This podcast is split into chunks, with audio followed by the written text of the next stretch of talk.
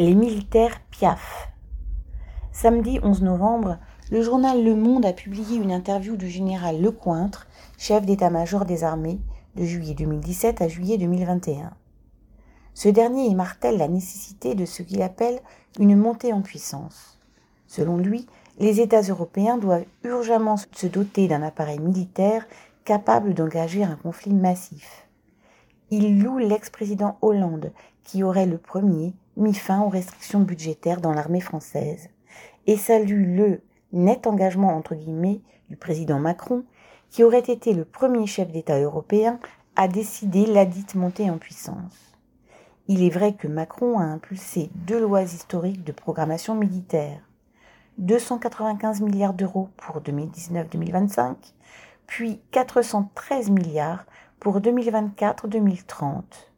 Le Cointre se réjouit également de l'augmentation du nombre de réservistes de 50 000 à 100 000 d'ici 2030. Mais tout cela ne suffit pas au général. Il déplore que la remontée en puissance, ne fasse pas pour autant de la France une nation et une armée prêtes à s'engager dans les trois mois dans une guerre de type Ukraine, fermez les guillemets. Et surtout, il déplore que la population ne soit pas préparée à la possibilité d'une guerre.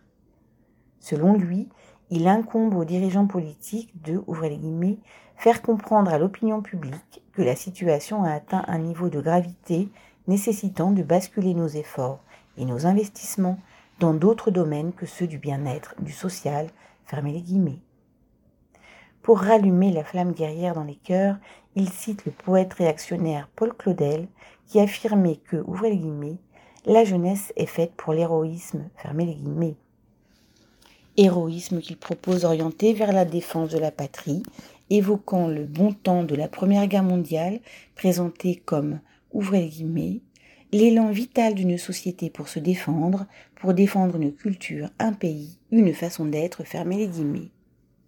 Alors que la guerre économique fait rage et menace l'humanité d'une nouvelle guerre mondiale, les états-majors demandent aux responsables politiques de préparer les populations à s'entretuer pour les intérêts de leurs exploiteurs.